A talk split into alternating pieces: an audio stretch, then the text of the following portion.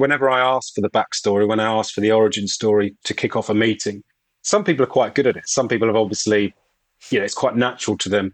But other people will reel off the CV. They'll say, 2010, I was at Deutsche Bank, then I left and I went to X company.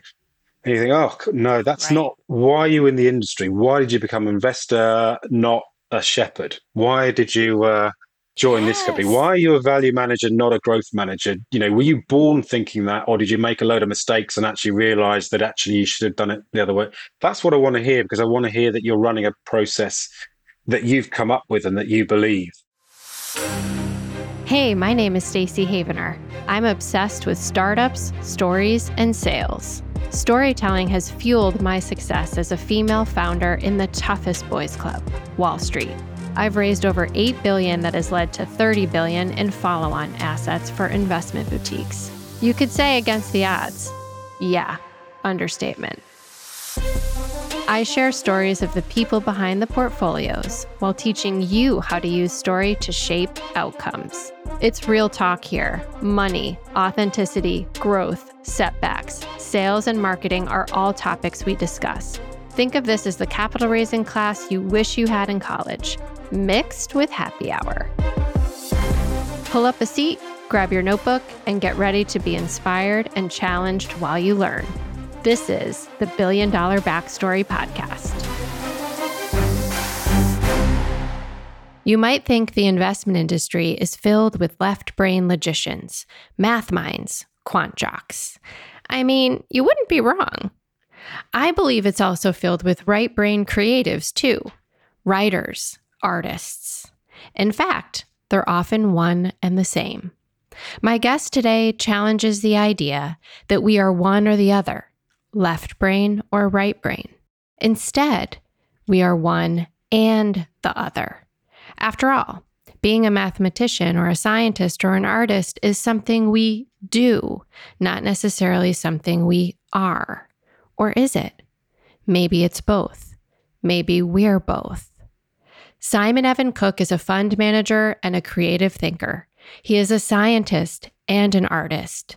His journey from economics and accounting major to financial writer to portfolio manager is inspiring for all of us who at times feel like the crazy ones, the misfits, the rebels, the square pegs in round holes.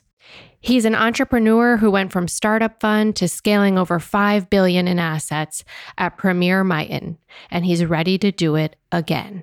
Simon is now a fund manager at Downing Fund Managers, building the next generation of multi-manager portfolios comprised of specialists. How does he identify the boutiques he wants to invest in? What differentiates the managers he allocates to versus the ones he passes on? Why does he believe disagreeable fund managers make better investors? Today's episode is a deep dive in the science and art of portfolio management. It's alpha plus authenticity. It's edge plus story. I'm so thrilled to invite you into the conversation with my friend, Simon Evan-Cook. Let's get started. Simon, thank you so much for being here. I have enjoyed our conversations one-on-one, and this is an awesome opportunity to invite our listeners to be the proverbial fly on the English garden studio wall, so to speak. Thank you so much for being here. It's a pleasure being here. I'm looking forward to it. I've always enjoyed our conversations in the past. I'm sure this will be no different. Yes, it absolutely will. Because, of course, we're going to start with my favorite part, which is your backstory. Your backstory. Love it. We've got to start there. You've had a really interesting career. So I obviously want to get to that point, but I'm going to encourage you to kind of start from wherever the journey really did start for you. Like, did you always know you wanted to be in investing, or did it have an interesting trajectory along the way?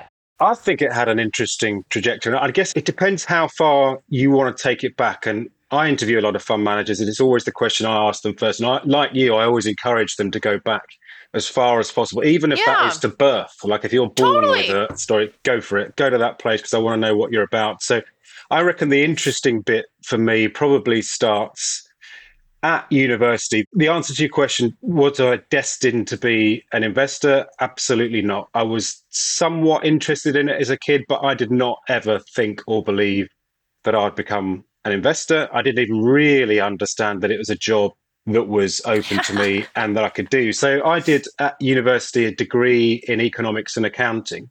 And I now know with hindsight that one of the modules of that degree was financial management. So it was teaching you all about fund management. But at no point in that module and that degree did I actually understand anything about what they were teaching me or that it was about investing.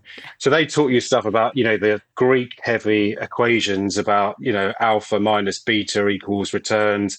I had no idea what any of those three things were. And I left university having passed that, still not knowing what any of those things actually were in the real world. And it was only years later when I became an investor that these terms popped up again. And I thought, all right, someone tried to teach me that stuff back at university. They weren't very good at teaching it. And I wasn't remotely interested at that point in my life. So I wasn't simply, I was interested in a lot of stuff. And I guess it's useful to understand the way that my brain works. And I recently read a book that I think perfectly summed up my career, and it's Range by David Epstein. I don't know if you've come across it or read it. I have not. Okay. It's a fantastic book. He uses the example. He compares Tiger Woods to Roger Federer, two obviously legends of their own sports, but the difference being that people model themselves on Tiger Woods because Tiger Woods picked up a club at the age of 2 or something ridiculous like that and was focused on that one career from the age of nothing. And that's why he's so amazing at it. But what people don't know is that Roger Federer actually tried around with loads of different sports up until the age of 8, 9, 10, tried loads of different stuff. And he found what he liked, which was eventually tennis, but came to it maybe in his early teens, that sort of level. And then once he got that, he knew he'd got the right sport and then majored on that and then became amazing at it. So it kind of counters that story. And that's very much been the journey of me. In the first 10 years of my career, were all over the place. I was doing loads of different things. I was doing jobs, which some of which I did like, and some of which I didn't, and parts of which I didn't. I mean, fast forward to probably the epiphany moment, if you like. I think when I finished university and when I started working, I was aiming to try and earn as much money as possible. That was my aim. And because I was focusing on trying to get a high-paying job, I took jobs that I wasn't necessarily interested in. In fact, I wasn't interested in them. Because I wasn't interested in them, I wasn't very good at them. And because I wasn't very good at them, I wasn't actually being paid very much money. So I was not, basically, I was failing on both of the important things. I was getting jobs that I hated and I wasn't being paid for it. So it was just not working on any level at all, which is just disastrous at that point. And at that point, luckily, I kind of woke up and I thought, look, I've aimed at money and that hasn't worked, and I've got a job that I don't like and I'm not being paid very much. So I may as well aim at a job I enjoy doing now.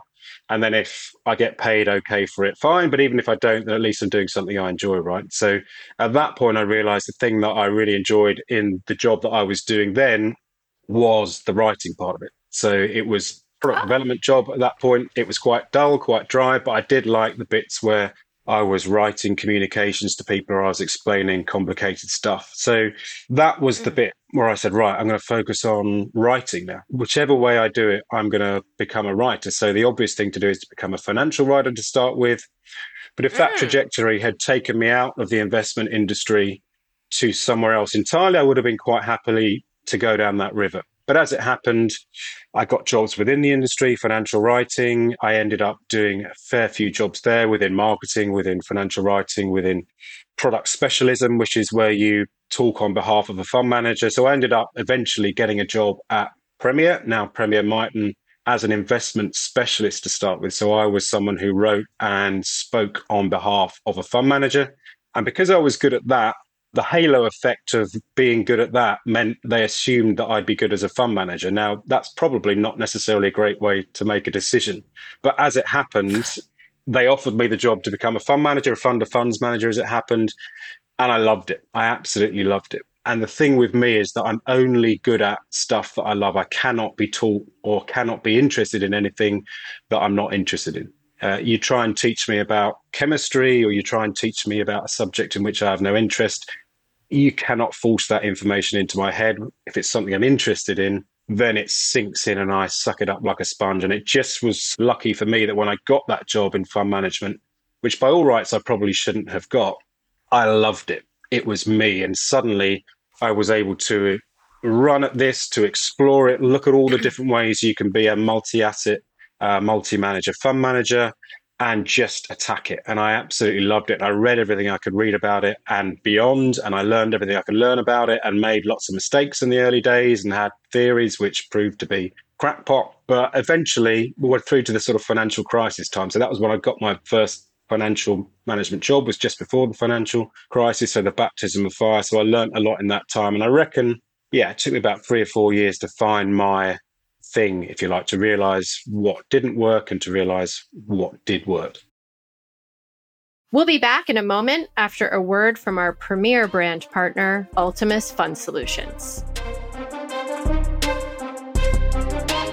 Since our founding in 1989, we believe that alternative investments are an integral part of client portfolios. Unfortunately, delivering high-quality hedge funds and private market exposures has always been a challenge for the wealth management industry. These type of alternative investments introduce unique challenges related to taxes, qualifications, paperwork, and reporting. As a result, high net worth investors tend to be significantly underallocated to both hedge funds and private markets relative to institutional investors. That's Stephanie Lang, Chief Investment Officer from Homrich Berg, an $11 billion RIA headquartered in Atlanta, Georgia, that serves over 2,700 clients in 46 states. You can tell they believe in helping high net worth clients access hedge funds and other alternative investments. They are equally as passionate about broadening that access for all their clients, not just qualified purchasers or a select group of accredited investors. Meet Nick Darsh from Ultimus with some backstory. Homrich Berg created a 3C1 fund in January 1999 to provide their high net worth and institutional investors with ready access to a diversified portfolio of hedge funds. As interest in the fund grew and the constraint of the 100 investor rule loomed, HB began exploring ways to continue expanding the investor pool without negatively affecting existing shareholders. We'll hear more about the creative fund conversion work that made it possible later in the show. Now, back to the program. Okay, so, I mean, first of all, as a writer, I am so here for this. And second, as a rebel, I am also here for this because it's really unique to find somebody that has both sides of their brain sort of in tune the way that you do. You're an incredible writer, and we'll talk about the writing a little bit later. You were studying, you know, sort of economics and finance and accounting. And so to have those two skill sets, those two unique abilities going at the same time is very rare. You don't find a lot of portfolio managers or fund managers who would fashion themselves super talented at communication or writing. So it's really a unique combination. I wouldn't say super talented, but thank you, Annie, for the compliments. I'll always take them. It is rare, but I think it is, to your point, I think it is one of the problems the industry has at the moment is that it is becoming a bit like the Tiger Woods model, where you have to decide at the age of 12 that you're going to become a portfolio manager, and you have to work at that, and then you become you get your CFA at the age of 21, and maybe you don't get any life experience outside of that then informs that. And with fund management, particularly when you get your ticket, you get your chance to sit in the big seat and be the portfolio manager. You pretty much get one chance at that. And if you come at it too early and you don't have the life experience. So I've traveled around the world a bit. I've done different jobs. I've kind of had a chance to make the mistakes that everybody makes in their 20s, but I didn't do it in a place that damaged my fund management career. So I was about 28, 29 when I first sort of was put into a position where I was starting to manage money. And by that stage, I think you've got a lot of the mistakes out of your system. Not all of them, but you've got a lot of them out of your system. So it was, it's doubly. But I think the industry is weaker for the fact that it screens out people who maybe have a slightly different approach, different path to it. And it seems to be getting worse and going that way, I think, as well. Yes, I think so too. Gosh, we could totally sidebar on that because, you know, diversity of thought is real. Diversity of experience is real. Huge. Right? And so if it's just, we all had the same journey, we all had the same path, we all had the same life experience, the outcome of that in terms of thought, critical thinking, portfolio composition, all of it is probably going to have some very, very similar threads. And I'm not sure that's where the magic is, to your point. But I want to go back to your story though, because you were very humble there, because I know what you built at Premier. And I want you to share that with us. So you get this chance to be a fund manager, and take that a little bit further, because you're vetting other managers, right? You're building a collection of fund managers. So talk that through. Even though I'm a words girl, I want you to talk about the numbers of what you built.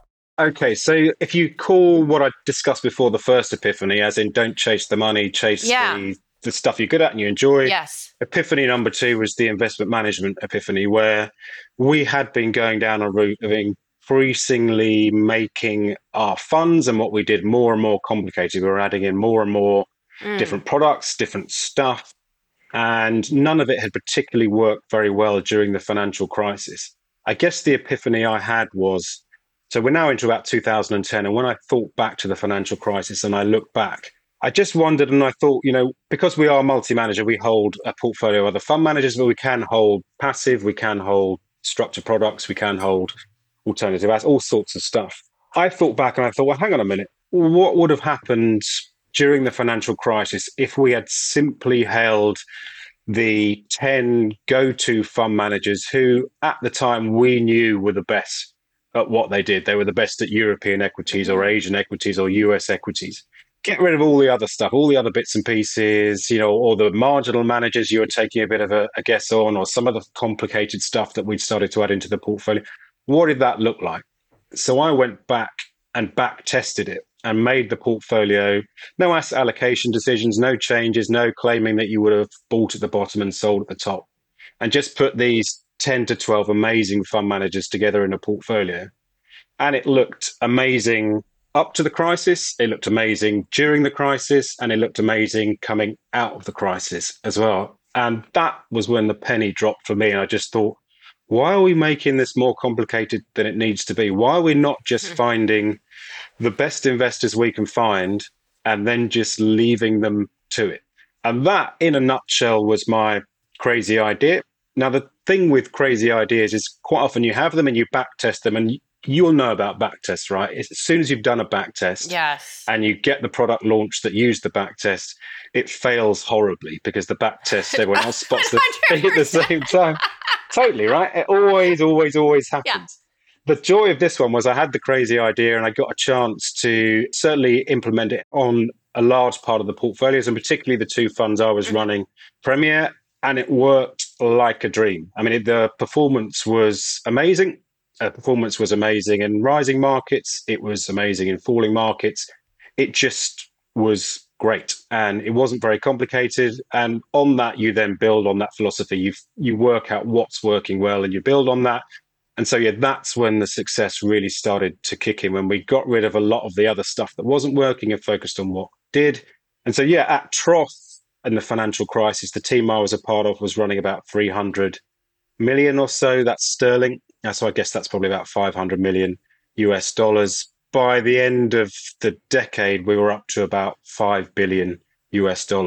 And that was all based on the performance, the track record, because Premier, as it was, Premier Miton, as it is now, is not a big company. There is no reason why anyone would feel obliged to buy a fund from a company of that size that they've never heard of. So it was all performance-based. We won a lot of prizes. The two funds I was running within the team won 4 consecutive Fund Manager of the Year awards in the UK, which is based on performance. And you're up against, in each case, in each sector, and you're up against whatever it is, 200 funds run on a similar basis. So the success was there and tangible. And so we were probably, in terms of asset gathering and performance, the UK's big multi-asset franchise of the last decade. So that's the trumpet blowing done. That doesn't come easy to me as a Brit, but there it is. No, I know it doesn't. And I want to take it to where you are now, but I think there's so many fabulous lessons in this. And you can see I mean, we're just like riffing off of your story in so many different directions. And I want to pause and show listeners how that can happen. So I think there's a perception when you start talking about backstory that it's just like you give somebody the platform and they just list bullet points of all the places they've ever worked and all the successes they've ever had. Oh, and that's God, yeah. And then when it's over, you move on to the next topic. And that's miserable. No one wants that. Yes, what they want is to understand you. They don't, but they want to follow the threads. Follow the threads, just like talk about different things. So I want to challenge you on one piece of your story on the success part, because I'm glad that you've, you know, used the data to back up the narrative. But I wonder, yes, the performance was a driver for your growth, and I'm biased here, but I wonder too, if there was more to the story than that. You know, the types of managers that you gravitated to then and still do now is very differentiated.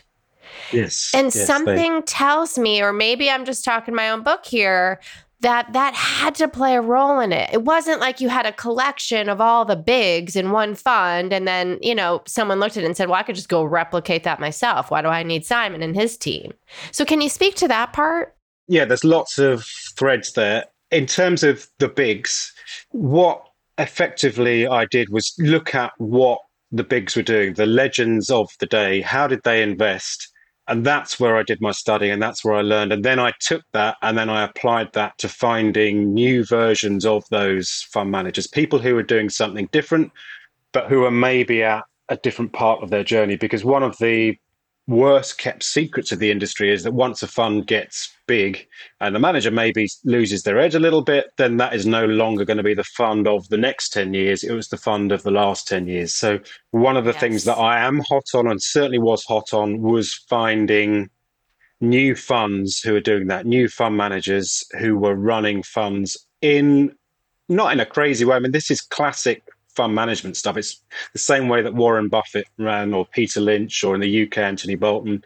It's trying to find fund managers who are doing that, but who were younger, maybe running a smaller fund, and they were just about to build their track record. So you're right. It's no use me going off and finding a fund that everybody knows about that's 20 years old and is already probably past its best. You've got to do it again from the start. And so that is absolutely what we did, and we unearthed some amazing funds over the last 10 years, which are now coming towards being household names in the UK or close to being household names. And we're doing it again now. So at the new place, and maybe we'll talk about that in a bit, but that is what let's do that. I focus Just take on doing. It. So I've joined a company called Downing now.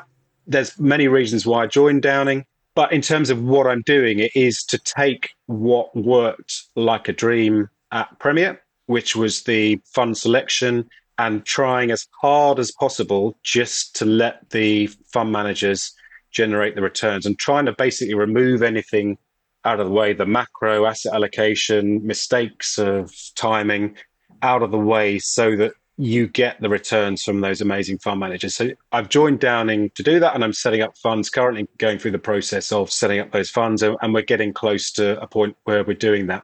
So I love that. I mean, in many ways, it's a similar journey of the managers that you gravitate to, isn't it? Your own journey. It is, absolutely. To your point, and I completely agree, by the way, about the power of stories.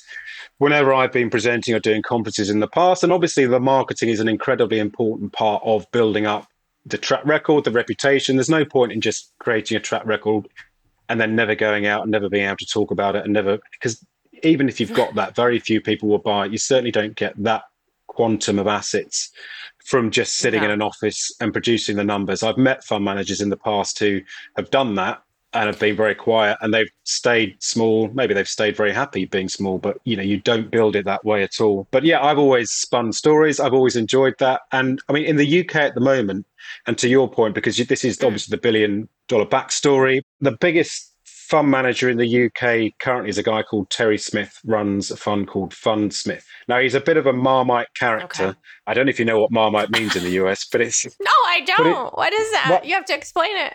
So, right, Marmite is this product that we have in the UK, which is a spread, which you spread on your toast.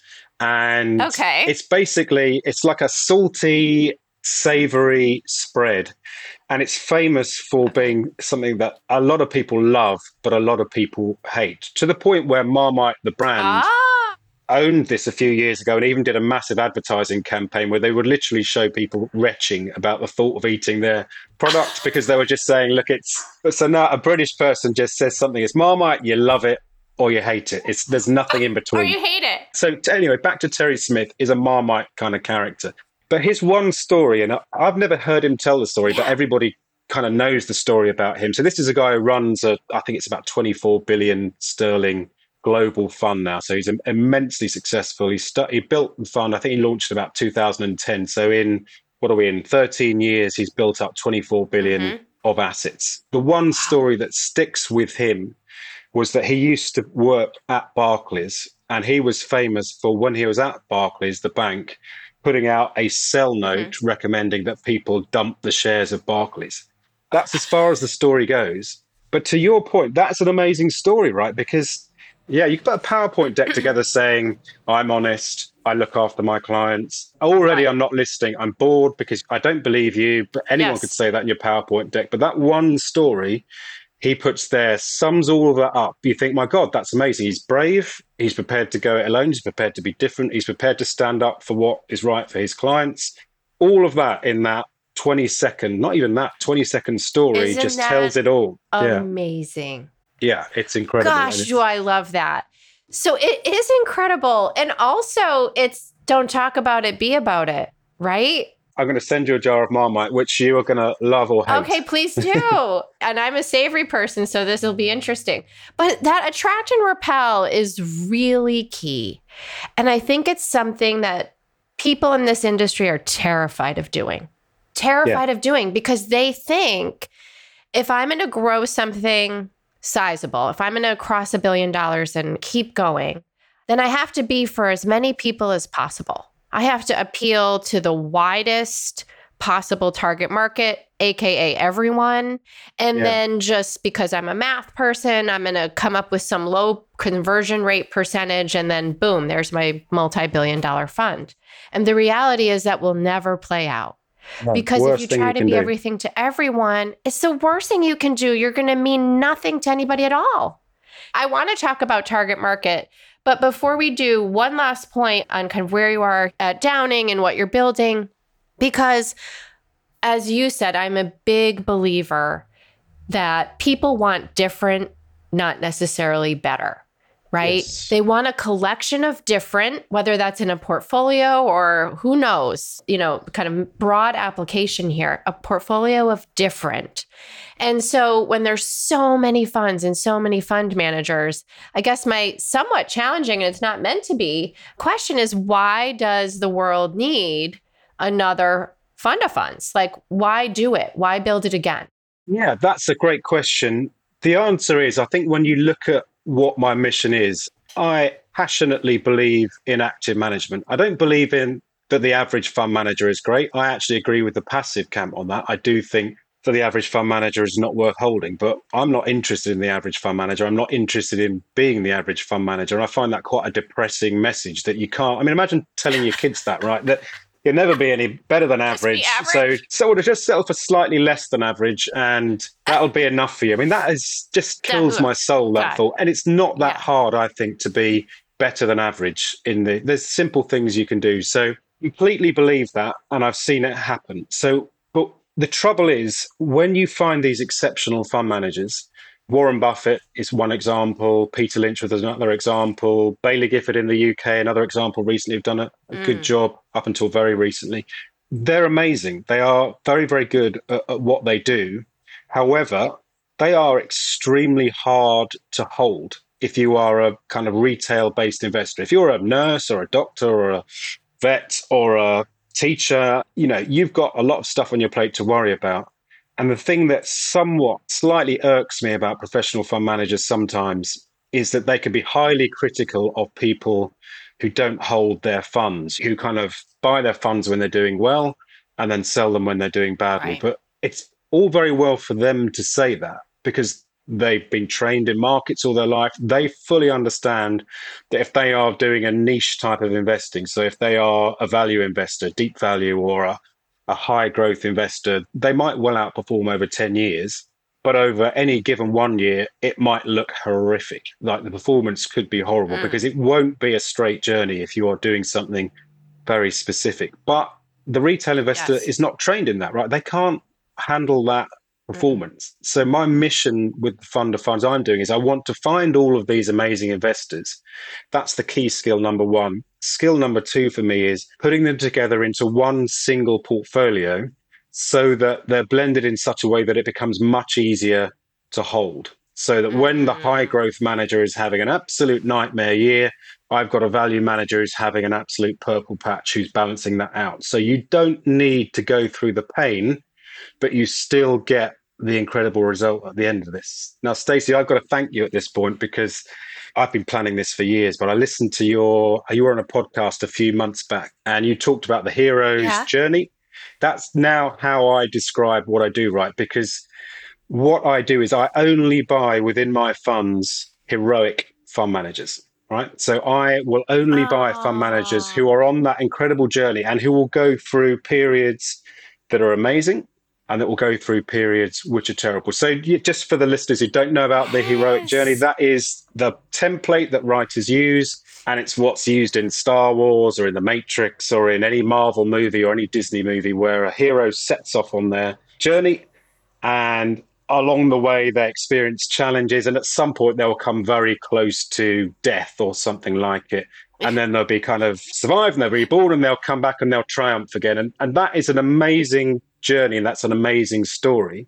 But for a financial advisor or a client, that is a disastrous business model, right? If you are dragging your clients on that heroic journey, you are going to lose a lot of them on the way.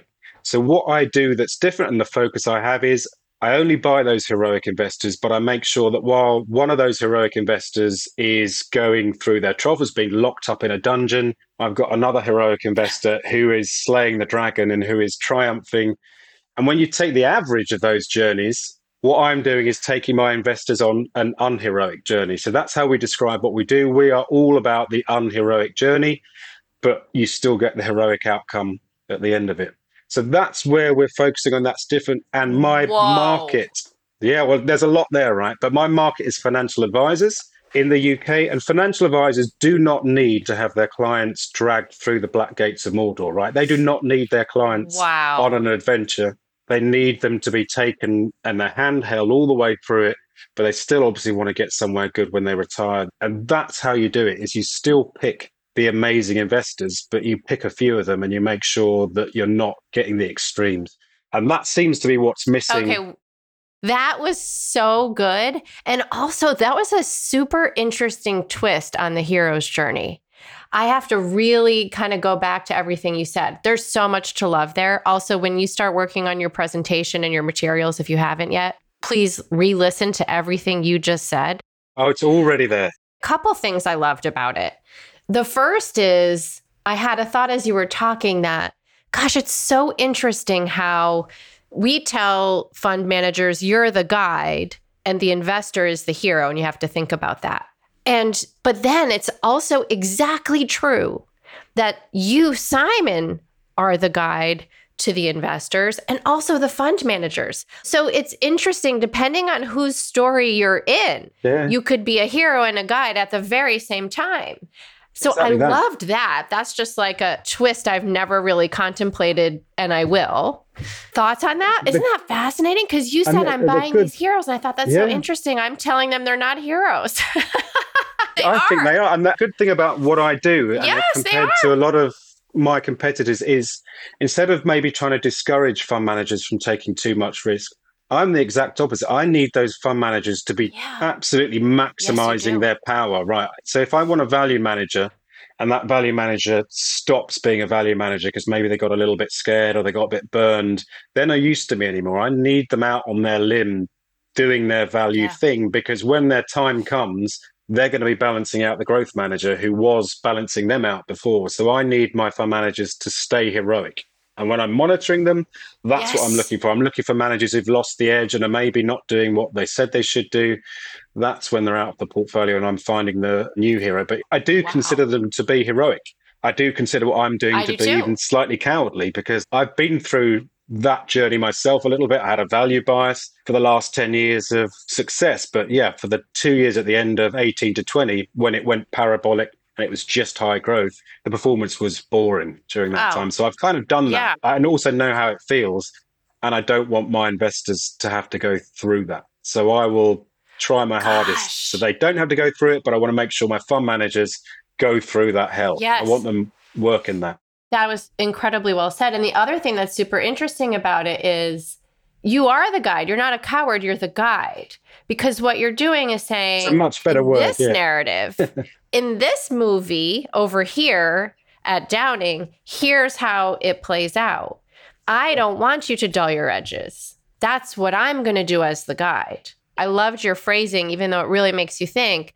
I'm going to create the unheroic journey with a collection of heroes because you'll all complement each other. And it reminds me of Marvel in some ways, because it's like if one of those Avengers tried to take this superpower of another Avenger and say, well, I don't want to just be, I actually don't watch those movies, so I don't even know what their skills are, but I don't want to just be throwing lightning bolts around. I'm going to take someone else's skill and try to learn it. You'd be like, no. Don't do that. No, don't do it. That's you not your jam.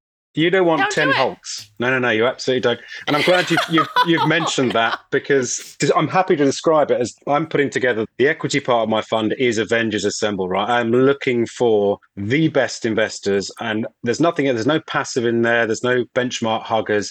And that is a fun job for me, right? I am just looking for what I consider to be the best investors, and it's unambiguous and it's very clear. And it makes my job fun, right? You know, I'm just getting rid of the guff in the middle of it that's dull and it's uninteresting, and it's only interesting people in the funds I run. But the outcome is good, but it's not wild.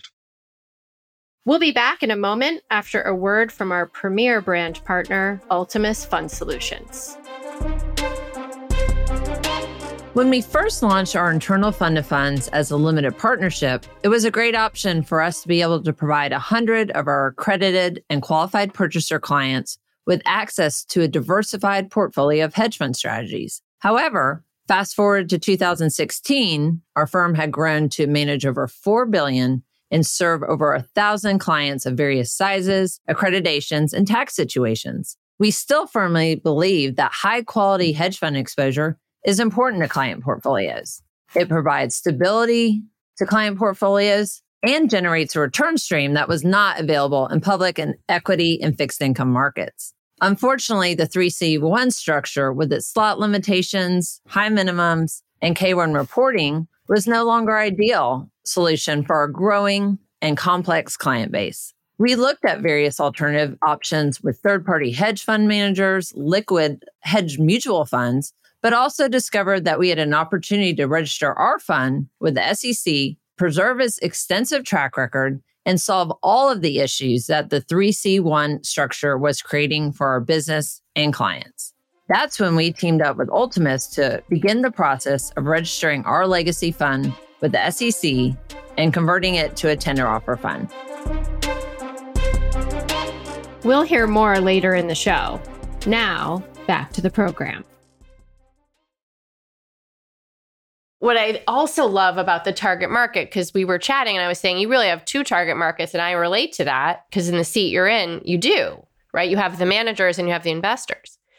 And what's interesting is every manager who has felt misunderstood or been told that, like, I can't take your volatility, or why can't you be more in the middle or more vanilla or more whatever.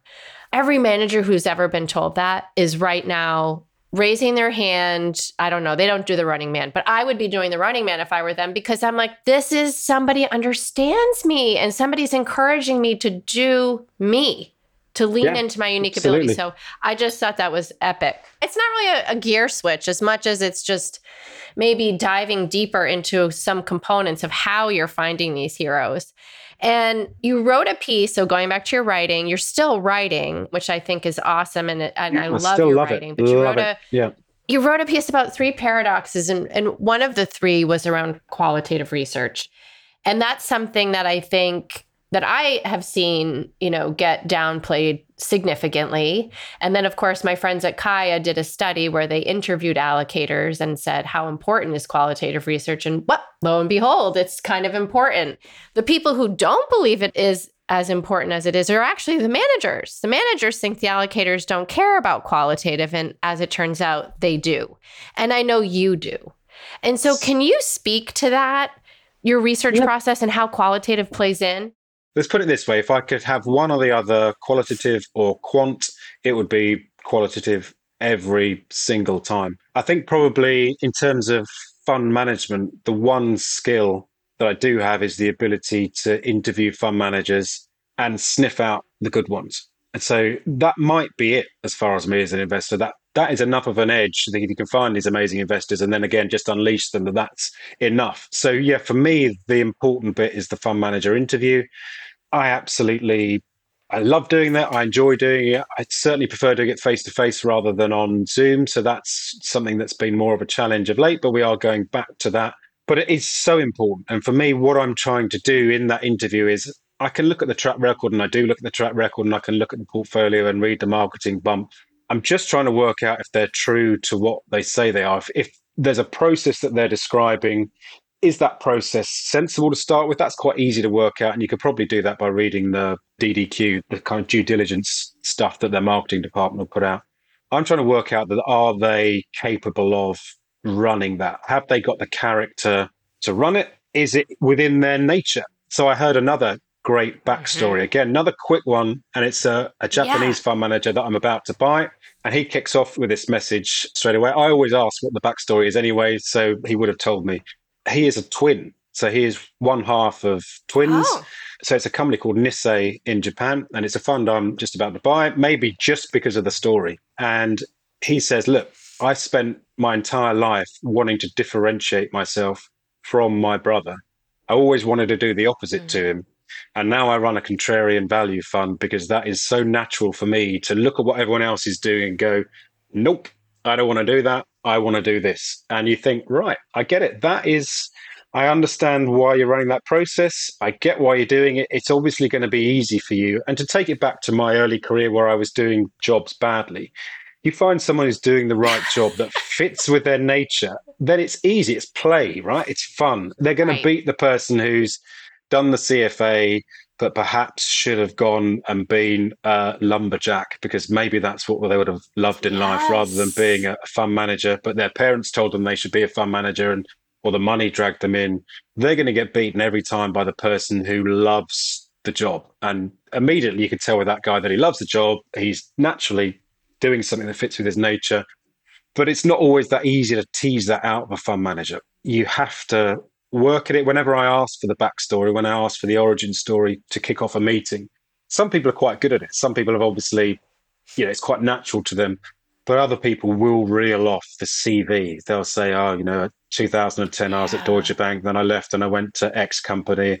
No, that's not. Why are you in the industry? Why did you become an investor, not a shepherd? Why did you join this company? Why are you a value manager, not a growth manager? You know, were you born thinking that, or did you make a load of mistakes and actually realize that actually you should have done it the other way? That's what I want to hear, because I want to hear that you're running a process that you've come up with and that you believe.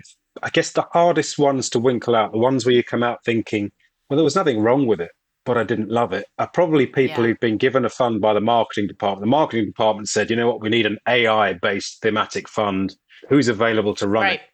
And they grab a guy who's sort of wants to run a fund, but has no particular interest in an AI. And then they run the fund and they sound feasible. The idea sounds feasible, but there's no love in it. There's no passion. There's no kind of, it's their life's work. There's a word and it's just popped back into my head. And it's a word I think you're going to love. It's a Japanese word called kodawari. And the kodawari refers to people who are artisans. And it's not about fund managers. It might be about people who make leather satchels or people who make sushi, but it's their life's work. And they focus on every single part of making this thing great and wonderful. Whatever it might be, they just go to sleep thinking about it. They dream about it. They wake up in the shower thinking about it, whatever that little part of life might be. And those are the fund managers that I want, because they found their thing and they think about it on the drive home. They think about it at the weekend while they're, you know, washing the car, whatever it might be. They are just driven by it. And those are the people who will win at fund management, and you can't pick them out with quant.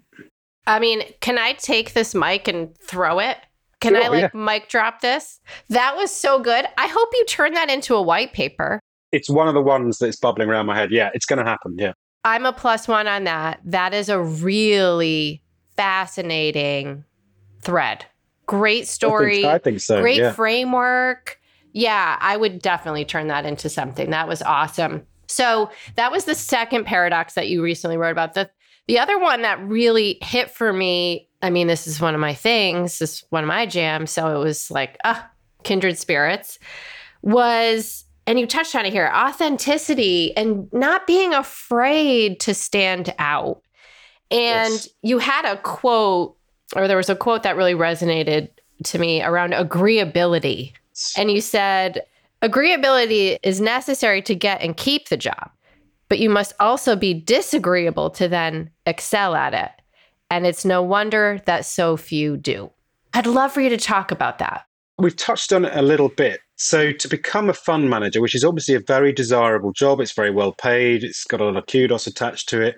So because of that, it's become harder and harder to get. You need to have got great grades at school. You need to have got into a great college, got a good degree, come out of that, got an internship, whatever it might be. It's very, very hard to get. To do that, you need to have jumped through the right hoops. So that might be, you need to work hard at school. You need to study 10 different subjects and excel at them all. Then you need to narrow down, but you need to pass these exams. So you need to do what you're told to a certain extent. You need to be good at passing exams. You need to be a diligent student at school to get into that fund management job. So the fund management industry selects for people who are quite good at doing what they're told. Not everyone is good at doing what they're told. One of my sons is terrible at it, but he's a very, very smart kid. But he doesn't love, and I recognize a lot of myself in it, if he's not interested in that subject, you can't teach it to him. He's like, why am I doing it? Try to give him an exam and he says, what's the point of this exam? I'm never going to use it in real life. And let's be honest, most exams that we did as kids are of no practical use whatsoever. Wow. He's smart enough to have spotted that, which is annoying because I would love him to pass exams. Yeah, but to try and get the kid to revise stuff and to work is very, very, very difficult. But he is very, very bright. And as soon as he's interested in a subject, he's off and away and running at it. So the problem is fund management screens out people like that, people who don't necessarily get to university because they couldn't see the point of doing it in an exam. The trouble is, once you've then got a selection of people who are agreeable, very good at doing what they're told, the trouble is, to be an amazing fund manager, you have then got to go out there and do the exact opposite of what everyone's doing, or be very, very different to what everyone's doing. So you've immediately got to say, done what I was told, got the job, now I'm not doing what I'm told. You've got to start rebelling almost against what everyone else is doing. And that is not going to be in your nature if you've spent your entire life doing what you're told and being the good student. And suddenly you've got to say, no, you know what? The market says this, and the market is basically everyone, and I disagree with everyone. I'm going to go and do it this way.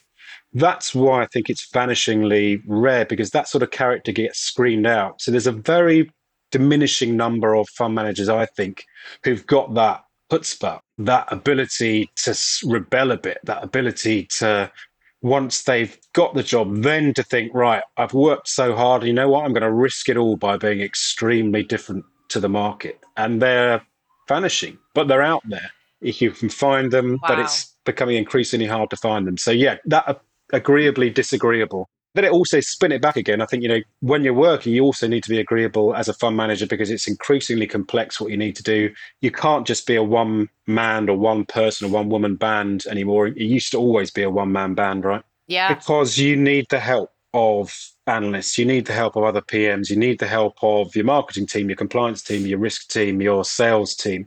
You need to be part of a team. It's no use being an alpha male anymore. So again, that agreeability has to work there, but you also need still that ability to know when to go, nope, I'm not doing what you tell me.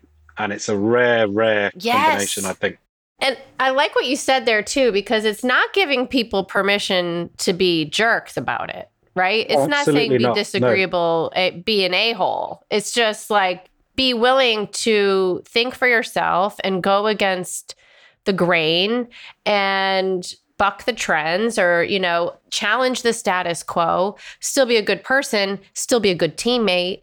You need to be a good partner, all of those things. So it definitely doesn't give you a green light to go out and be a dick. Absolutely not. So I wrote a piece on my Medium website, and maybe we'll put it in the show notes. And it's by a factor of about 5 or 10 times the most popular thing I've ever written, called What Separates a Competent Manager or an Excellent Manager from a Competent Manager. And I had to invent a new word to describe the trait that you need to have. The word I invented was a word called malicious, which is a mashup of belligerent and conscientious, right? And that's what you need. You need the ability to stick to your guns. You need to stick and believe in what you're doing, but you also need to be quite hardworking enough to be able to, you know, have a conscience as well, to work hard, to have a conscience, to understand how other people work, to not treat people badly. It doesn't excuse that at all, this question. There's a lot of characters, certainly in the past, who have done that, and I think that's inexcusable. It's not anything I'd ever want to be associated with, and I would never invest with a manager who was just one of those kind of can-kicking, desk-tipping types. Absolutely no way. No. And for people who aren't in the industry that think that that's everybody here, it's not. Every industry, I'm sure, has bad apples, but we get a bad rap over here sometimes. No, there are some amazing people. I think that's great. And that's great advice. Yeah, there's some very amazing people. And so that's amazing advice. Say the word again. Malicious. So belligerent meets conscientious. Okay, yeah. Malicious. Okay, that's so good. I will put that in the show notes. Malicious. So that's obviously one piece of advice that you'd have for somebody who's maybe embarking on an entrepreneurial journey, a fund manager setting up their own shop. Embrace this concept of malicious, which is super cool. What's a piece of advice or something you learned that's maybe surprising being an entrepreneur or building something, right? I mean, you built this fund at Premier, now you're building at Downing. What advice do you have? I like what you were saying about, pick your niche and go with that. Yeah. I think that is such good advice. So for me, the active-passive debate has always been one that's been roaring throughout my career. And a lot of people, I'd say most people, sit on the fence on that, maybe because that's what they believe. But I've always been very happy, largely because, almost entirely because of what I believe. But any thoughts I had that maybe I should temper that a little bit and maybe I should give a little bit of ground and say, okay, we'll do a bit of passive, that would have been completely wrong, because what I do believe in is active management, and there are enough people out there who agree with me. And maybe it's only 1 in every 100 people who agree with me, but you know what? That's enough.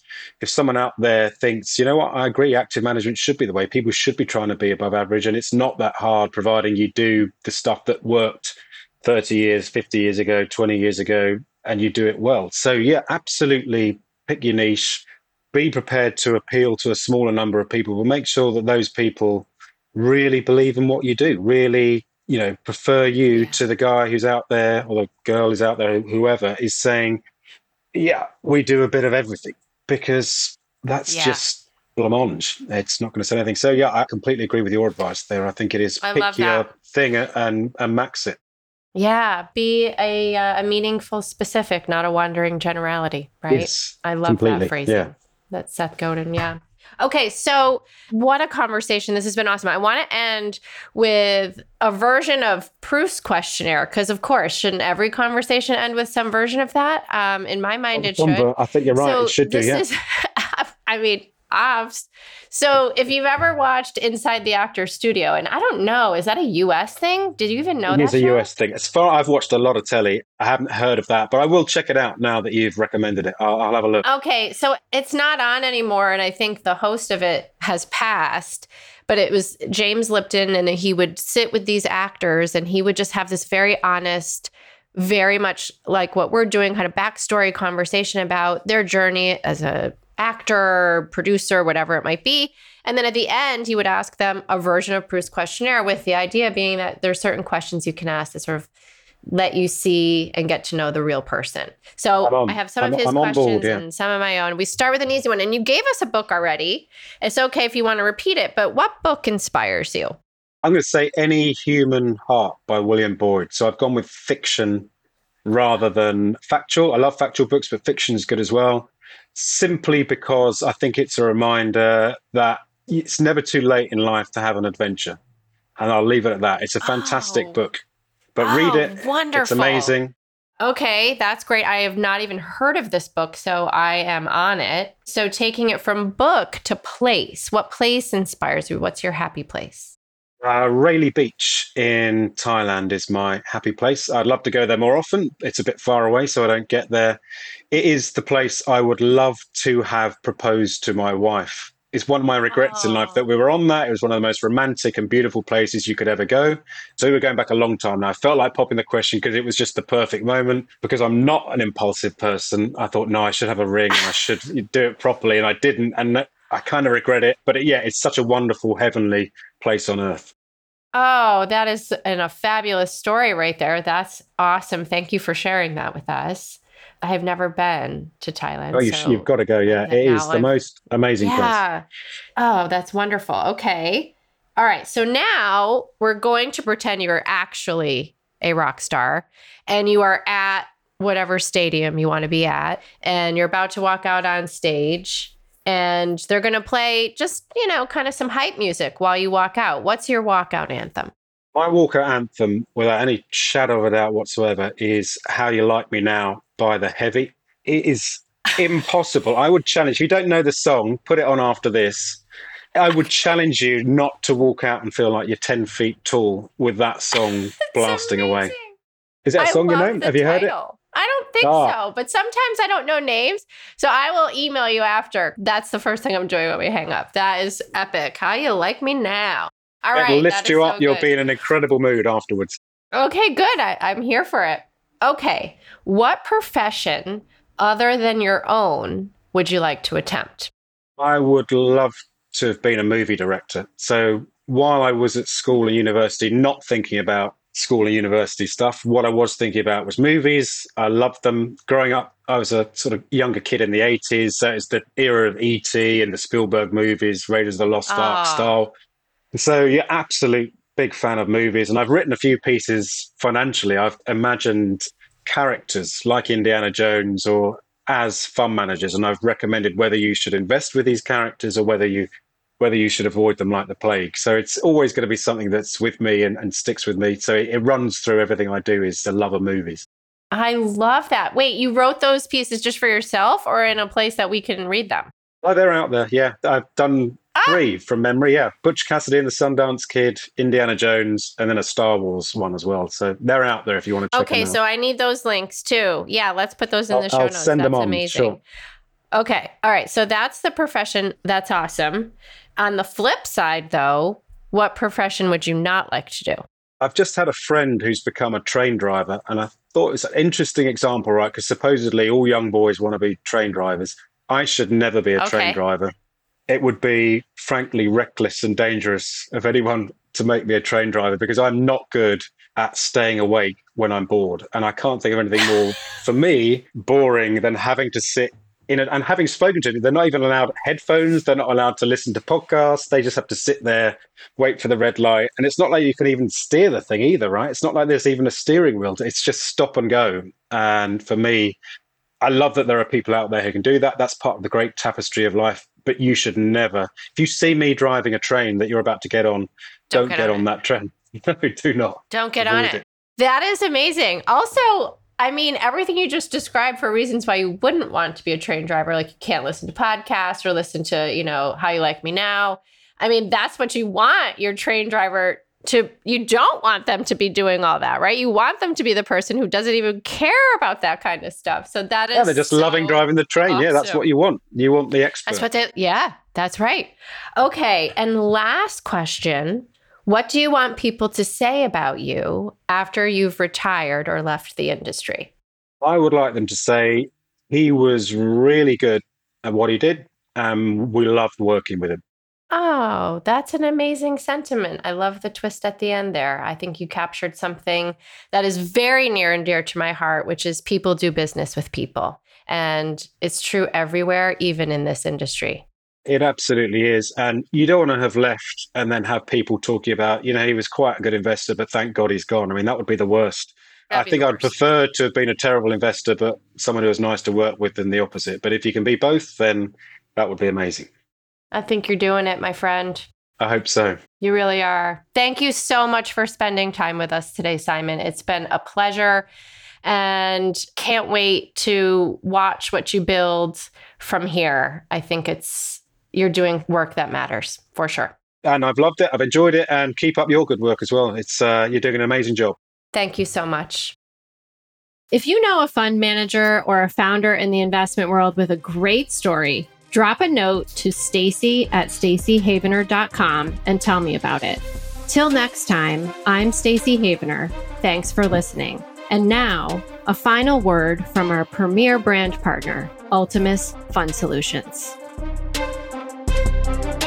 The conversion of Homrich Berg's LP into an interval fund empowered them to grow the fund from $90 million to over $200 million and expand the reach from 100 investors to nearly 700 new investors, and continues to grow today. By pursuing the conversion, Homrich Berg was able to lower minimums to $25,000, welcome accredited investors in addition to qualified purchasers. The entire conversion process was highly efficient because Homrich Berg chose to partner with Ultimus and other partners with a proven track record in this type of structure-to-structure product transition. The headlines are often too focused on new interval funds from pedigreed providers, this new fund from this cool big firm, etc. Maximizing a fund's potential through a conversion can be powerful too, as we see in the story of Homrich Berg. Traditional investment management and alternative investment management are converging. More retail investors are demanding access to non-correlated strategies in illiquid asset classes to complement or supplement public markets exposure. Interval and tender offer funds offer managers a flexible wrapper that combines many of the benefits of both 1940 Act and private fund structures. Interest in these products has increased significantly in the past decade, and we anticipate the volume of both new launches and structure conversions to continue well into the future.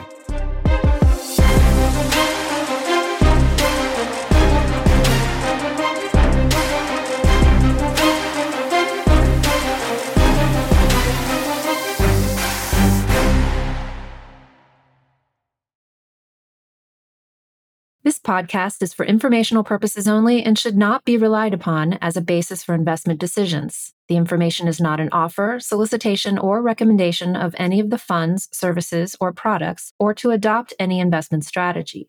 Investment values may fluctuate, and past performance is not a guide to future performance. All opinions expressed by guests on the show are solely their own opinion and do not necessarily reflect those at their firm. Manager's appearance on the show does not constitute an endorsement by Stacey Havener or Havener Capital Partners.